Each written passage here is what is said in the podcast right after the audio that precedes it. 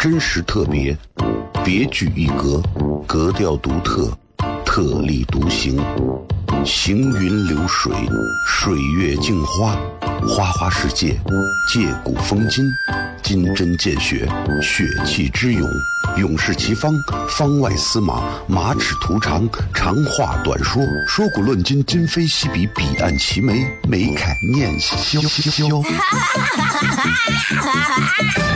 FM 一零一点一，陕西秦腔广播，周一到周五每晚十九点，笑声雷雨，好好听听。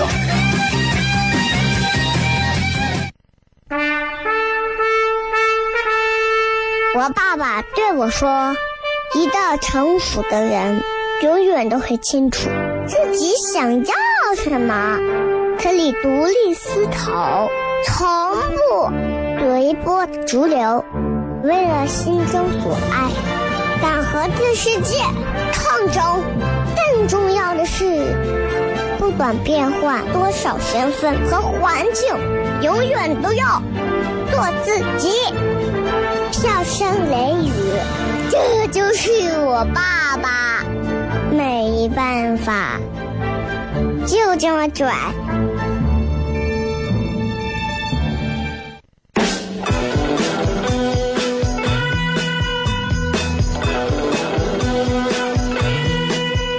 Well, she's all you'd ever want. She's the kind I'd like to flaunt and take to dinner.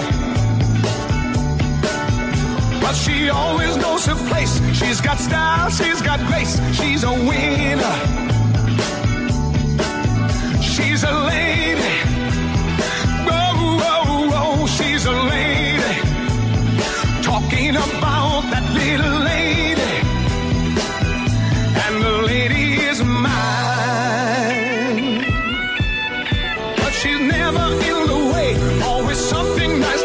Hello，各位好，我是 FM 一零一点一陕西秦腔广播西安论坛，周一到周五晚上十九点到二十点为各位带来这一个小时的节目。笑声雷雨，各位好，我是小雷。She's a lady. Oh, oh, oh, she's a lady. Talking about that little lady. 今天咱们继续啊，咱们今天的节目。同时呢，这个今天外头我看这个，呃，大家开车啊，反正到这个点儿，还是提醒大家开车注意安全啊。坐车开车的朋友，闲着没事都可以听一会儿咱们这个节目啊。最近节目做了一些调整，你会发现，首先我把有关的一些跟微博上的一些互动，我先取消了一些，然后同时增加了更多知识上的一些这种呃填充，然后加入了很多的一些关于婚俗文化和背景的一些东西啊。今天我们主要给大家讲一讲这个，嗯、昨天说了，这前天是媒人，昨天是相亲。那既然是这样讲，根据婚婚婚姻的这样的一个流程啊，接下来应该今天就应该到了，我们要讲一讲，就是送礼了。送礼、过礼、聘礼，这是我觉得是最好玩、最有意思的一块了。啊，我觉得任何时候都不要错过，不要放弃啊！到了，因为结婚这个时候最重要的就是大家互相送礼嘛，对吧？我不知道朋友们有给自己的另一半送过什么样的一些重要的礼物，或者说在你们即将要结婚之前的时候，彼此两个方的家庭送过什么？现在人送礼越来越单调了，越来越单一乏味了。啊，现在无外乎就是两边一结婚为表诚意，男方家庭出房，女方家庭出车，或者反过来，男方家庭出车，女方家庭出房，都你就可想而知，咱们现在大家现在心里头整天追寻的都是啥了。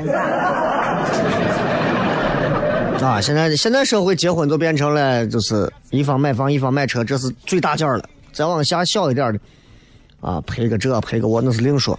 我说这是普通家庭，啊，普通城市家庭，农村家庭的不知道，那有可能有人家的讲究。太有钱的人家里头，咱也不知道，也有人家的讲究。啊，你有的我一赔，赔车赔房都不说了啊，赔商铺的啊，赔钱的，金银首饰、细软的各种的都有。总而言之，就是我觉得啊，礼这个东西，咱们不要单一的来看啊。一说到来啊，现场司仪，咱们现在有请一对新人，先向你的父母鞠躬。这一位女士是谁？叫了个妈。啊，阿姨，你听见了没有啊？阿姨先是听不见，然后完了之后给她话筒。阿姨，你现在可以买单了。阿姨把早已经准备好的红包，不管是真的假的，然后交给她，然后这样啊，就觉得我们不要把礼这个东西看得过于流于表象，对吧？所以今天我们跟大家聊一聊所谓的这个过礼这个环节，到了该收聘礼的时候，会是一个会是一个什么样子啊？嗯，从这个相亲之后吧，啊，就要履行订婚的手续了，也就是所谓的咱们刚说的过礼啊。那过礼第一步就是媒人啊，要把小伙子男方的生辰八字送到女方那儿，女方呢。女方的生辰八字也是由媒人啊送到男方那儿，为啥？因为你知道有些我迷信的父母啊，就认为说是对自己儿女的婚事比较负责任，然后拿到对方的娃的这个八字的这个贴红贴之后啊，请个算命先生过来推算一下，看一看双方的这个生辰八字首先合不合啊？如果两个人的生辰八字相合，嗯，继续往下走流程；如果不合，婚事要重新考虑。所以这就是现在，你知道，中国传统这么多年啊，就是有一个叫接帖，然后叫合八字。接帖就是把啊，比方说我，那我是个女儿。小媒人把小伙子对方那女儿看上的男朋友家的男朋友的这个八字拿来叫我我一看八字啊几几年几月几号时辰，我请个算命的先生过来一算，算完之后把我女儿的八字跟他的八字一放一块儿，先生说这两个人合得很，绝对今后在一起。好，不管了，该聘礼聘礼，该咋咋，该嫁妆嫁妆。那如果说先生一算说不行。你俩这小伙子跟你女子这不合啊！我说咋不合？啊，他是山林火，这是大海水，谁也闹不定谁。你看看懂这个吧？哎，你出去你正儿八经找人给你算的时候，你看金木水火土，你是哪个命？命还分很多种啊，土命有什么路边土？这个这个墙头土啊，什么土？房中土什么？水大海水啊，这个这个这个池塘水啊，火有什么？森林火啊，雷劈的火都不一样。中国文化博大精深啊，你不管是风水啊，还是你说的迷信啊，那都博大精深，你知道吧？所以说到不合了，那如果觉得不合。两个人也说对不起，你们两个人近距离有摔不和。很多人不太懂这个啊，这是属于星宿关系里面的一些称谓啊，这些东西到时候空了的话，你们把你们的姓名啊、这个生辰八字或者是出生年月日发给我，我给你们，或者给你和你的想要算的另一位，我帮你算一算，很便宜啊，我的支付宝账号是。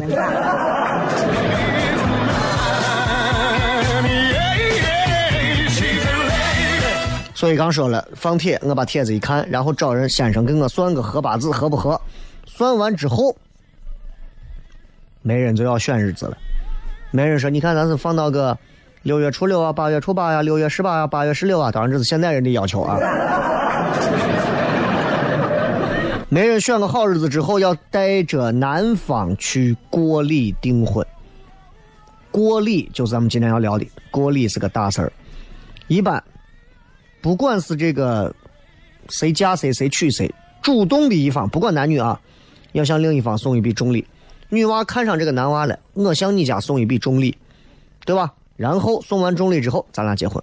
男娃看上女娃了，向女娃家送一笔重礼，这叫过礼，把这笔礼从我的手上过到你的手上，从我家过到你家。噔噔噔噔噔，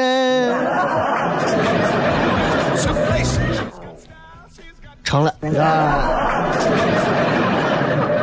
这就成了，对吧？这就是所谓的过礼。所以今天我们跟大家在这期节目当中聊一聊和帖、拼财和过礼这样一个中国传统民俗文化当中非常有意思的一个环节。一说到礼，很多朋友都想的就是钱，绝对不是单纯的钱。从古至今，中国人对礼的这个追逐追求的内容都非常丰富。我们现在就是一说就是红包、钱啊，还有黄金啊。咱们休息一下，回来之后片。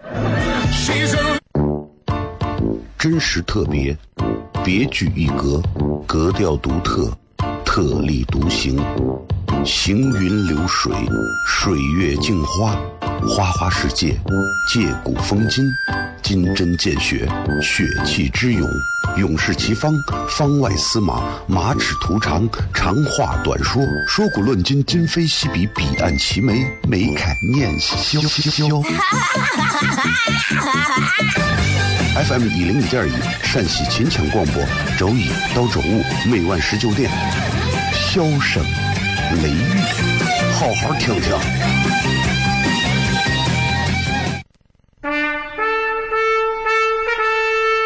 我爸爸对我说：“一个成熟的人，永远都会清楚自己想要什么，可以独立思考，从不随波逐流，为了心中所爱，敢和这世界抗争。更重要的是，不管变换多少身份和环境，永远都要做自己。”笑声雷雨，这就是我爸爸，没办法，就这么拽。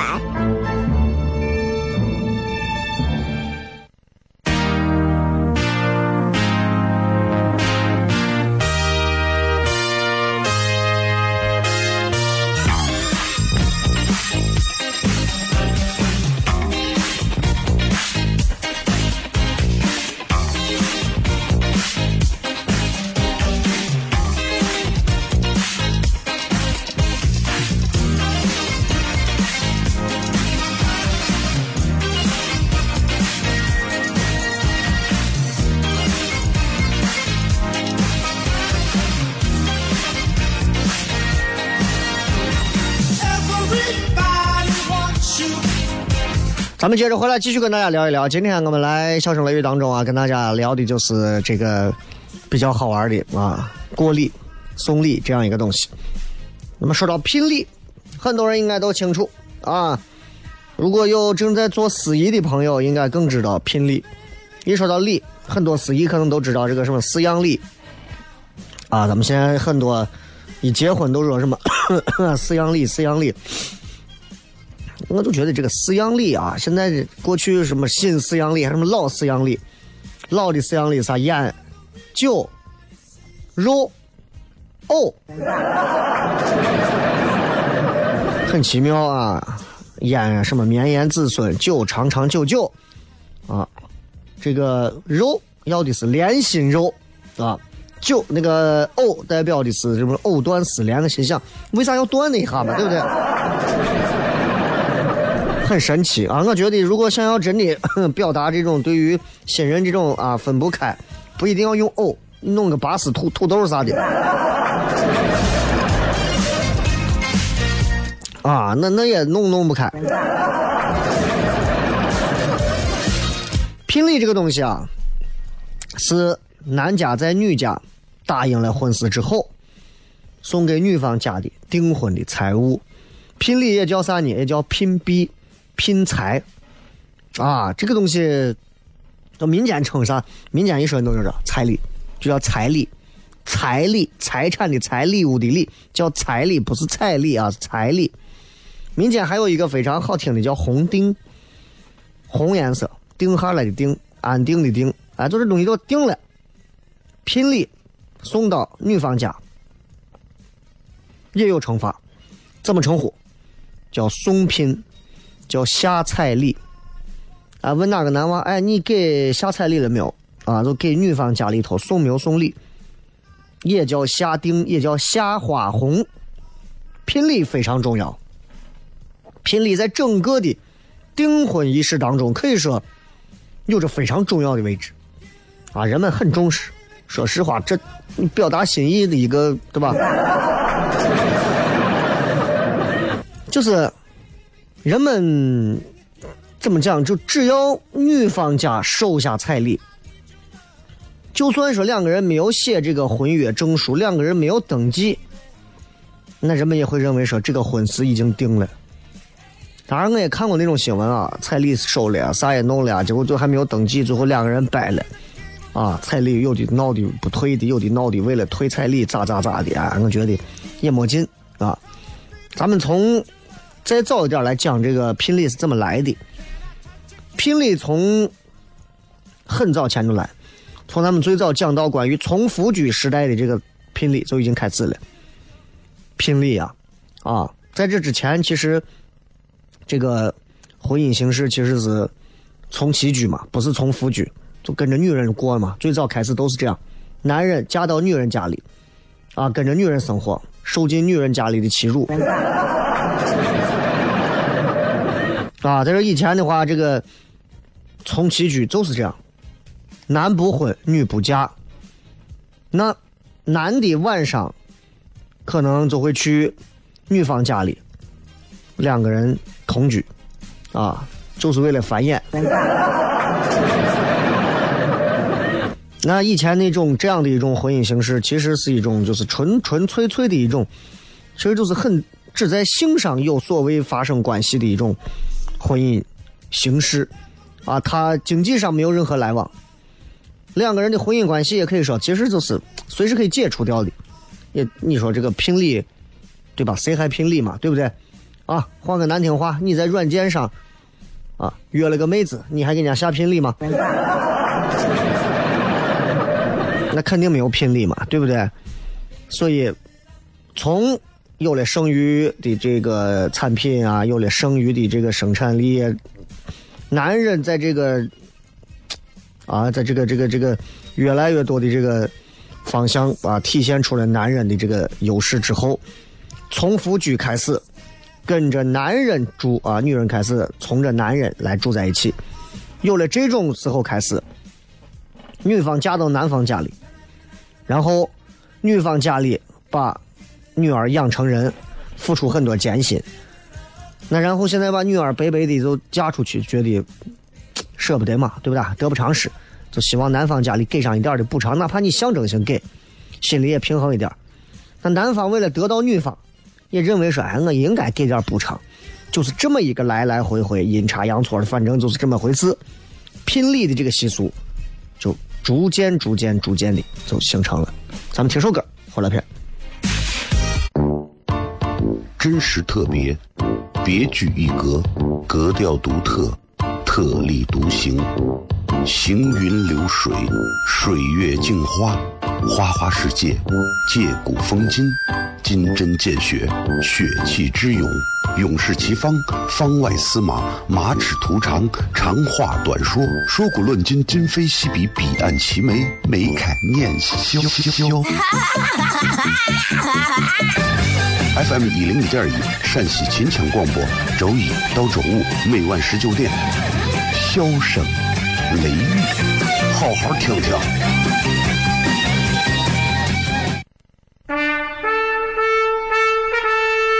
我爸爸对我说：“一个成熟的人，永远都会清楚自己想要什么，可以独立思考，从不随波逐流，为了心中所爱，敢和这世界抗争。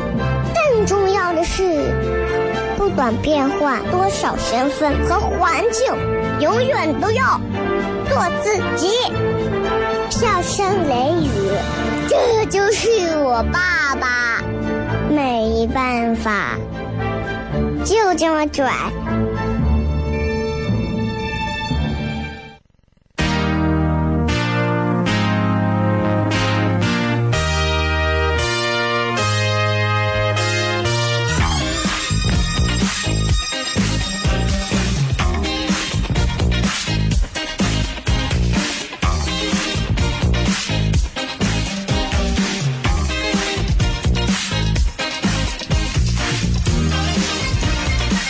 欢迎各位继续回来，笑声雷雨，各位好，我是小雷。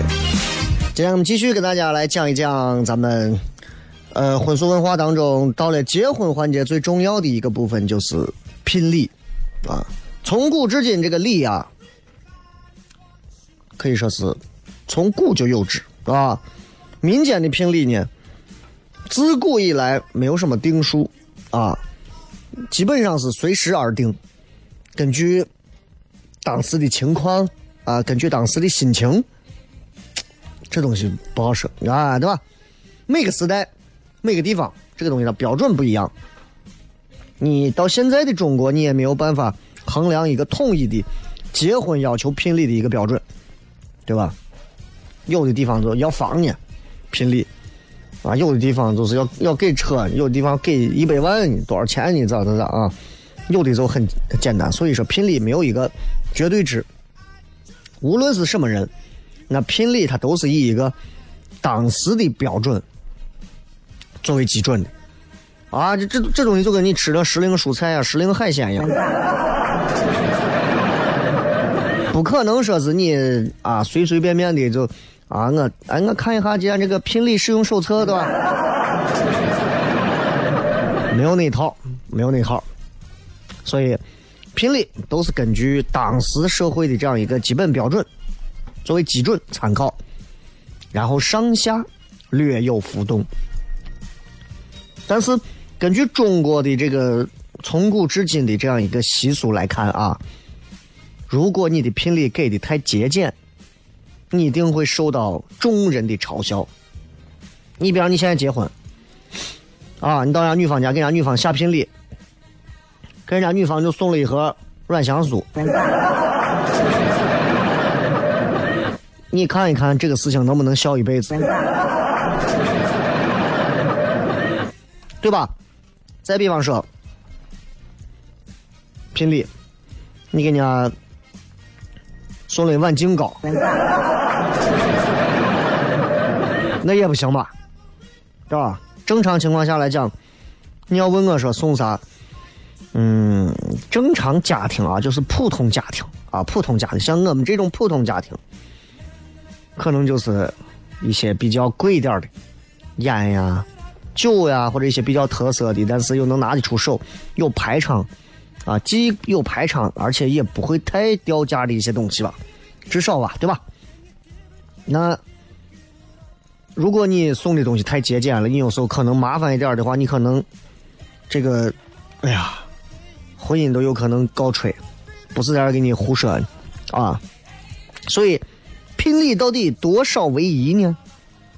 这一点上要看。家庭的社会地位，家庭的经济状况，啊，男方家庭社会地位高，经济状况好，那聘礼自然就会丰富一些。那女方家庭社会地位、经济状况比较优越，嫁妆也不会太薄，对吧？所以这个事情真的看你。看个人能力，看家庭能力，这东西这不好说啊。所以，咱有这个钱，有这个心啊，这真的不能划等号。你有这个心的，没有这个钱的，你也不要硬打肿脸充胖子，没意思。有这个钱的，你没有这个心，你也不愿意多给的，那也不要结这个婚，我觉得也不真诚，对不对？哎，婚姻嘛，尤其是中国人的婚姻，从古至今讲究的门当户对，到现在都是这样，这一点上咋都改不了啊！你说之前一群人在一块胡结婚的啊，各种咋弄胡来的，现在不是这样了，对吧？还讲什么道德呀、人伦呀？门当户对这四个字到现在，中国人到现在都讲门当户对，你们想一想。现在，如果你单身，你想找一个什么样的？你心中一定至少有一个你最想娶的或者最想嫁的人。你想一想，我更明确的告诉你，这个人比你自身条件和各方面肯定要多少高一点。一定是这样，一定是这样。哎，你说一个帅小伙，一米八几的帅小伙，他心中想的那个样子啊，至少是一米八几的，可能还要再往上一点。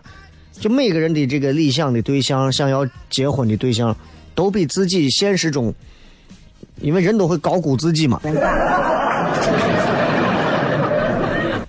所以这很正常。人们稍微能低估一点自己，也就不会那么多单身了。啊，结婚其实也能容易一些。人们总是过高的估量自己和估量自己的审美，对于另一半的要求，而最后结不了婚，埋怨这个埋怨那个啊，怪天怪地怪社会的，怪不了，怪你自己眼睛太高。这个眼睛高不是说你品味高，而是说你自视甚高，自以为自己有那么高，真的没有那么高，对吧？就像我，哎。如果我没有结婚的话，我觉得我应该去娶像佟丽娅呀、张雨绮、张柏芝这样的，对吧？现在回想起来，是不是稍微高了一点嗯，稍微高了一点所以你不要这样，一定是要稍微跟自己平头看齐，稍微再低自己一点其实都都可以，都可以把自己的这个标准平头看齐，再稍微低一点就可以了。一定听我这句。当你能够真正跳出来看这件事情的时候，结不结婚、结婚、结什么婚、和谁结婚这个事儿，在你这儿根本不是个事儿，根本不是个事儿，很简单，知道吧？就是这样，啊，所以咱说婚姻讲究门当户对，那是有道理的。聘礼嫁妆那是其中的一个原因。你想想，穷人跟富人要是结亲，嫁妆聘礼怎么出？对不对？我。可怜吧唧的，天天在外头，早上给人家卖个豆浆，卖到上午十点多了啊，回去歇歇，换身衣服，中午给人家跑个快递，下午差不多跑到个下午五六点了，吃个饭歇一歇，晚上给人家继续送外卖，啊，咋弄？嗯，你说我这一天，啊，像这样的快递、外卖、早餐这三份都干的，这对吧？这一个月不得挣个十万八万吗？你们这种有钱的人，突然有一天啊，你有个穷人家的娃们说是想跟你家的娃结婚，你让人家的家里家里嫁妆聘礼怎么出？少了人家看不上，对吧？多了，是吧？你自己家也出不起，很麻烦。你说呀，我住到秦岭山里头，俺屋总共就一亩地，一亩地还种的都是仙人掌，啊，吃的都是低保。我爸我妈现在早早的就病了，在家啥都没有，然后我就一个人在外头，就我还行。男娃说就我还行，你女子就是爱我，都非你不嫁。女子女子家里头啊，西安著名房地产。老总的女儿啊，家家里面的钱至少都是啊上亿的，过亿的啊名名下的车房多少辆多少部多少套，女娃就看上男娃了，男娃家里就穷成这个样子，怎么办？男娃聘礼给不给？不给要被说到，给给多少？对不对？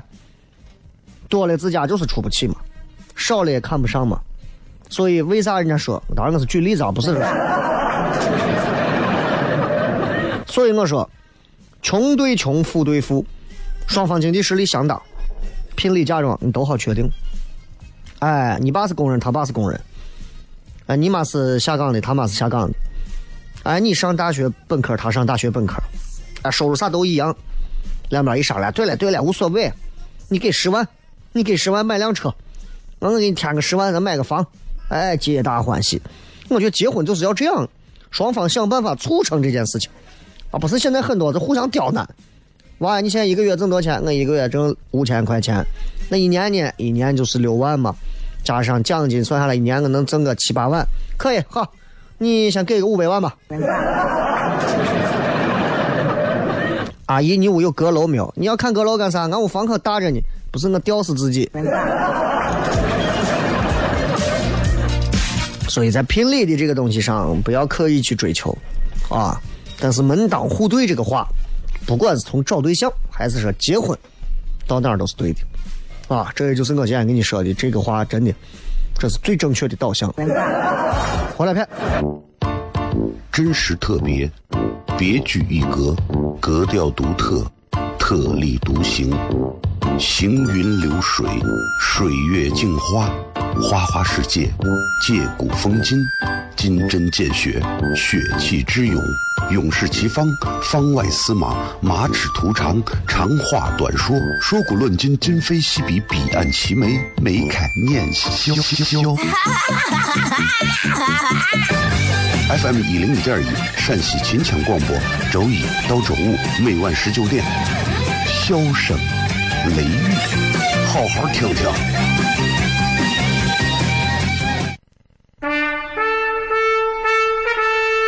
我爸爸对我说：“一个成熟的人，永远都会清楚自己想要什么，可以独立思考，从不随波逐流，为了心中所爱，敢和这世界抗争。更重要的是，不管变换多少身份和环境，永远都要做自己。”笑声雷雨，这就是我爸爸，没办法，就这么拽。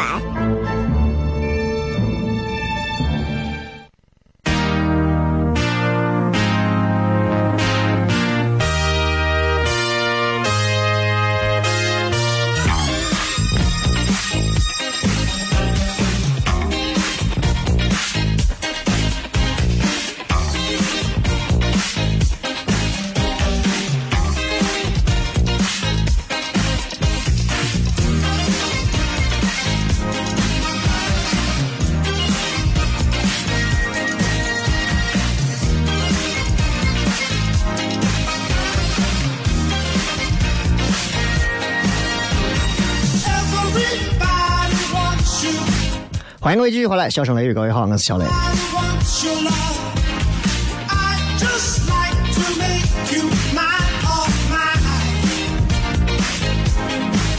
今天我们继续跟大家聊聊拼力啊，继续跟大家回来聊拼力。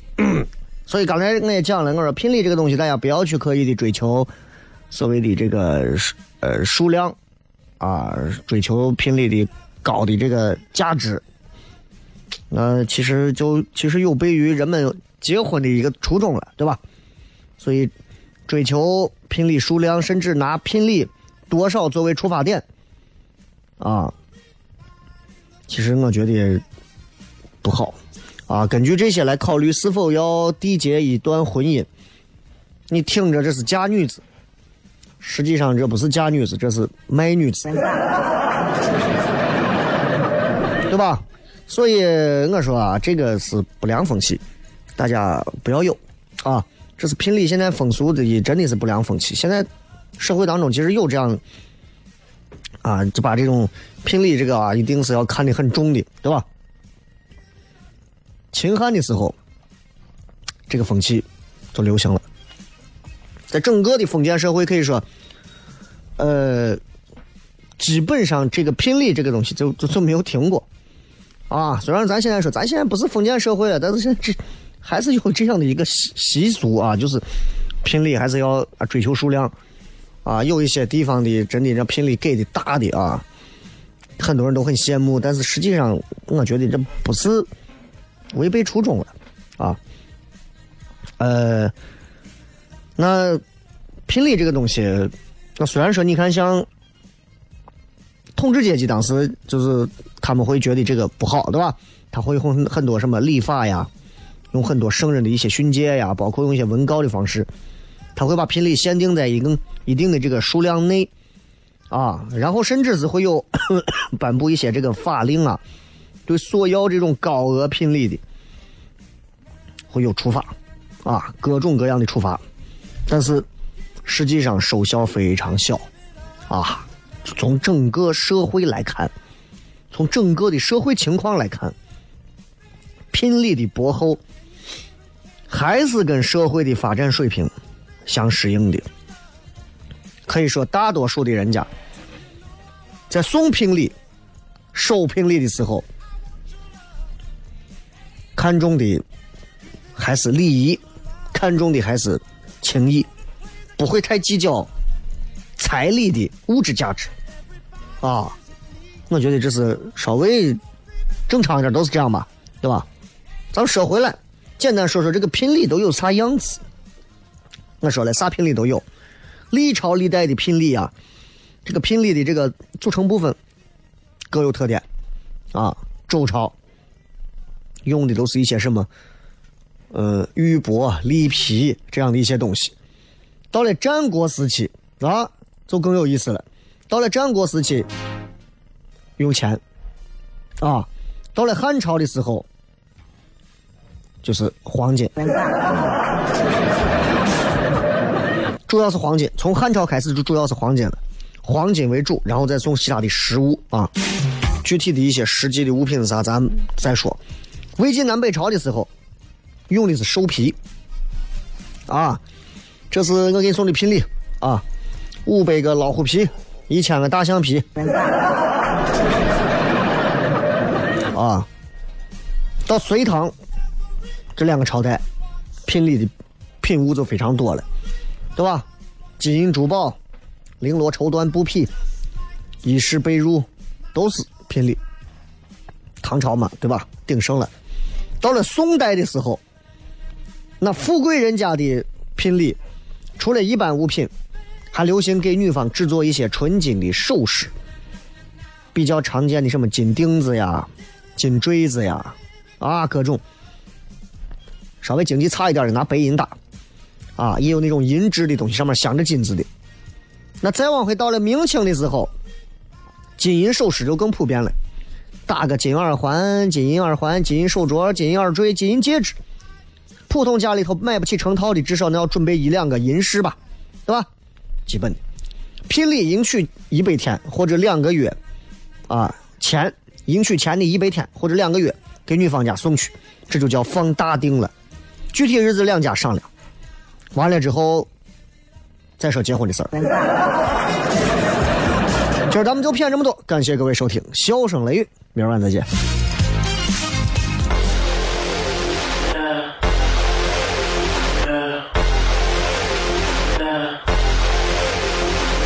Your man on the road, he doing promo. You said keep our business on the low low. I'm just trying to get you out the friend zone. Cause you look even better than the photos. I can't find your house, send me the info. Driving through the gated residential. Found out I was coming, sent your friends tryna hide it, but your friends.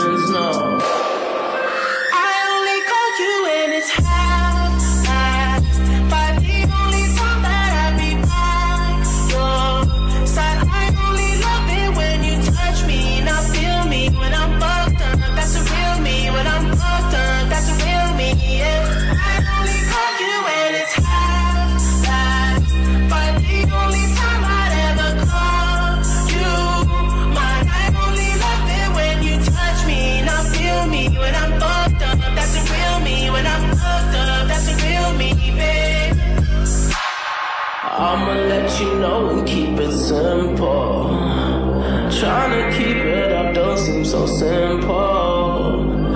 I just fucked two bitches before I saw you. And you gon' have to do it at my temple. Always try to send me off to